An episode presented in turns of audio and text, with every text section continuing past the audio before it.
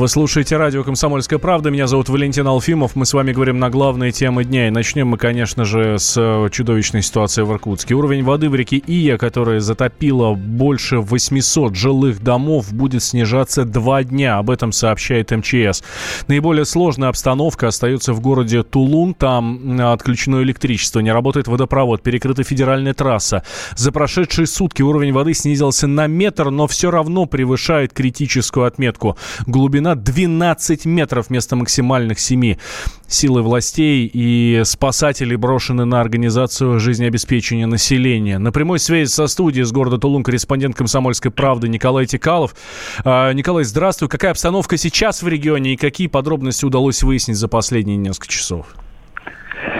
Здравствуйте, да, действительно, за последние часов появилась самая очень всех интересующая информация, сколько всего же жертв в итоге э, сейчас насчитывается, но эту информацию в статистике никто не дает. Я буквально 30 минут назад проходил около местного морга и видел, как э, в грузовых машинах стоят э, небольшие небольшие контейнеры, что-то напоминает гробы, и их там некоторое количество. Все это накрыто теном, и, как говорят местные жители, жители и сотрудники некоторых спецведомств, что информация все-таки утаивается, и количество пострадавших продолжает э, расти. Но вот нужно отметить, что жители все равно сами э, справляются со стихией, то есть уже не обращаясь к сотрудникам МЧС, сами строят плоты, а, где-то покупают лодки в ближайших городах и выезжают сами в реку, пытаются добраться до своих домов и залезть на чердаки, когда они при, эвакуации оставляли там личные вещи, пытаются это а, все вывести, и таких людей здесь много. Также стоит отметить, что по ночам стали орудовать мародеры. Именно они вывозят все то, что не забрали люди при эвакуации. То есть у них есть лодки, они выезжают в темное время суток, пока за ними ну, никто не может уследить. И вывозят все, что было, холодильники, печки, какие-то а, бытовые предметы. Но вот сотрудники МВД сейчас стараются решить этот вопрос, но в любом случае ситуация такая, такая же остается. А, расскажу немного про электричество. Электричество сейчас работает в некоторых районах Тулуна, также э, иногда периодически включают воду, но и есть водовозки, специальные машины, которые развозят а, питьевую воду по районам, и пожарные службы тоже присоединились. Если вчера еще работали только специальные водовозки, то сегодня уже э, работают и машины пожарной службы. Э, Николай, а вот э, ты, ты говоришь про местных жителей, которые сами берут лодки и плывут э, к себе, к, в свои дома, а, потому что бездействуют власти или просто не хватает сил властей МЧС для того, чтобы mm-hmm. обеспечить всех помощью? Я думаю, я скажу именно свое собственное мнение и мнение жителей. А, э, как бы МЧС и все сотрудники спецведомств э, делают все возможное, но силы, правда, не хватает. То есть не хватает э, сотрудников, чтобы в полной мере обеспечить ну, все то, что должно было. Поэтому местные жители сами собираются группками, а, что-то обсуждают, план действий и а, ну и работают. То есть э, местная власть, конечно, работает, но их сил не хватает, чтобы полностью постараться хотя бы какую-то часть ликвидировать последствия этой стихии. А, Николай, спасибо большое. На прямой связи со студией был корреспондент «Комсомольской правды» Николай э, Тикалов. Он э, сейчас находится в городе Тулун, который больше всех э, пострадал от паводков. Ликвидация последствий наводнения в Иркутской области может занять длительное время. Это сообщают в МЧС региона. Э, на прямой связи со студией сейчас заслуженный спасатель России, э, спасатель международного класса Сергей Щетинин. Сергей Викторович, здравствуйте. Здравствуйте. Какие работы сотрудникам МЧС э, предстоит выполнить вот сейчас в первую очередь для ликвидации паводков?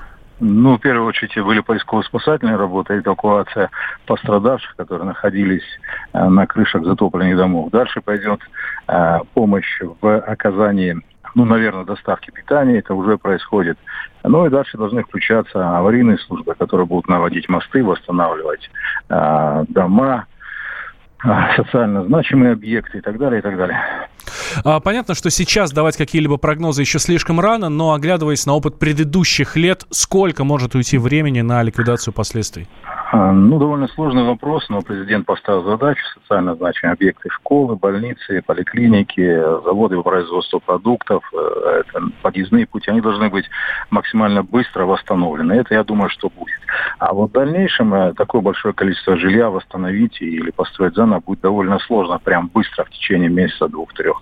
А, ну, по опыту, по практике это занимает довольно, ну, довольно большой диапазон времени по-разному, то есть в разных районах это по-разному. Но я думаю, что это не будет в ближайшие 2-3 месяца заново восстановлены все дома.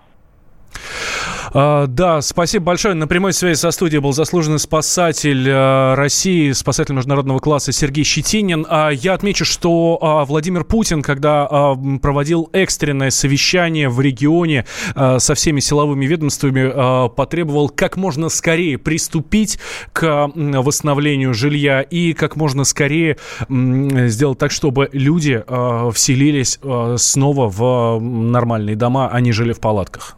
Прошу уже сейчас, не откладывая, наметить план действий по восстановлению жилья, чтобы завершить эту работу как можно быстрее.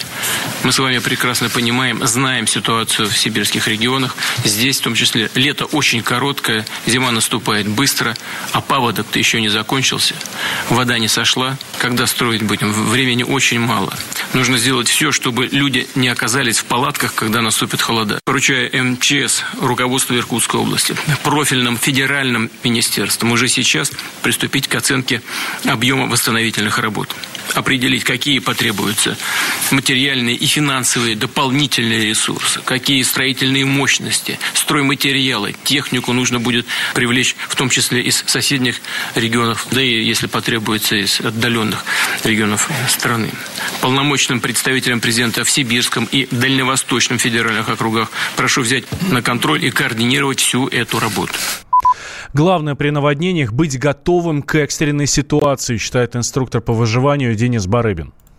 Паводки редко случаются без каких-либо, в общем-то, наблюдений и предупреждений. МЧС теперь достаточно хорошо предупреждает. Безусловно, надо тут готовиться. Во-первых, надо понимать, а где в твоем районе, где ты проживаешь, куда надо бежать в случае, если случится вот такой вот несчастный случай. Второе, надо понимать, что паводок, поскольку это вода, она всегда стремится в низину. Соответственно, э, если вы, не дай бог, возможны паводки, то лучше съехать из этого места. В случае, если начинается паводок, немедленно покинуть район, в котором это происходит. Во время паводка. Если вы находитесь в центре стихийного бедствия, нужно понимать, что стремительно прибывающая вода, во-первых, она несет с собой всякий мусор, а иногда и машины, и автобусы, и довольно тяжелые предметы. И в этом случае э, нужно найти место повыше и переждать. К сожалению, паводок может подниматься довольно длительное время. Не обязательно проверить несколько часов, он может сутки подниматься. Поэтому э, надо срочно занять какое-то место, прихватить с собой документы, какую-то еду с водой. И после паводка эвакуация проходит организованно, по определенному плану.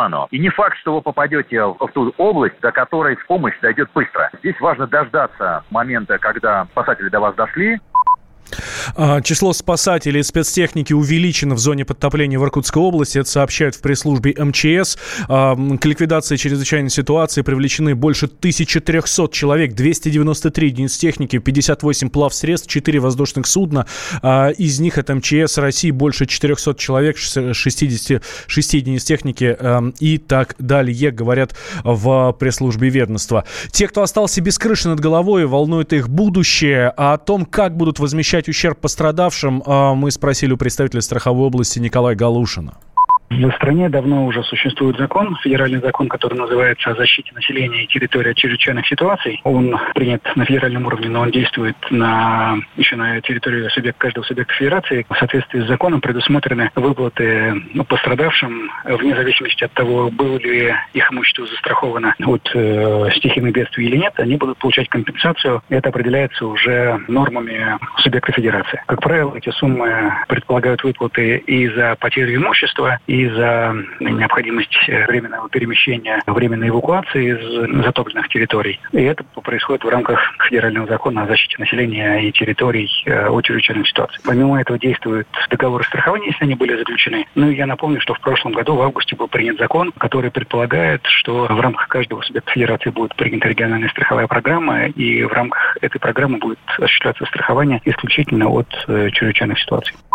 Паводки в Иркутской области начались из-за проливных дождей. В регионе введен режим чрезвычайной ситуации. По данным МЧС, из зоны бедствия эвакуировано больше тысячи человек. Пятеро погибших, двое пропали без вести.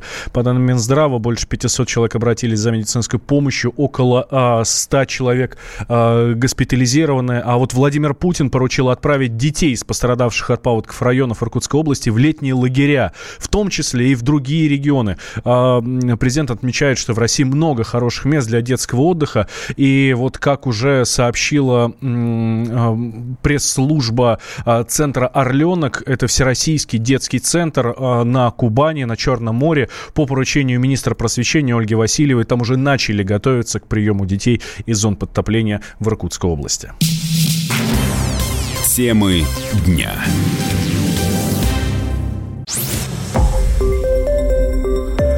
Радио «Комсомольская правда». Более сотни городов вещания и многомиллионная аудитория. Хабаровск 88 и 3 FM. Челябинск 95 и 3 FM. Барнаул 106 и 8 FM. Москва 97 и 2 FM. Слушаем всей страной.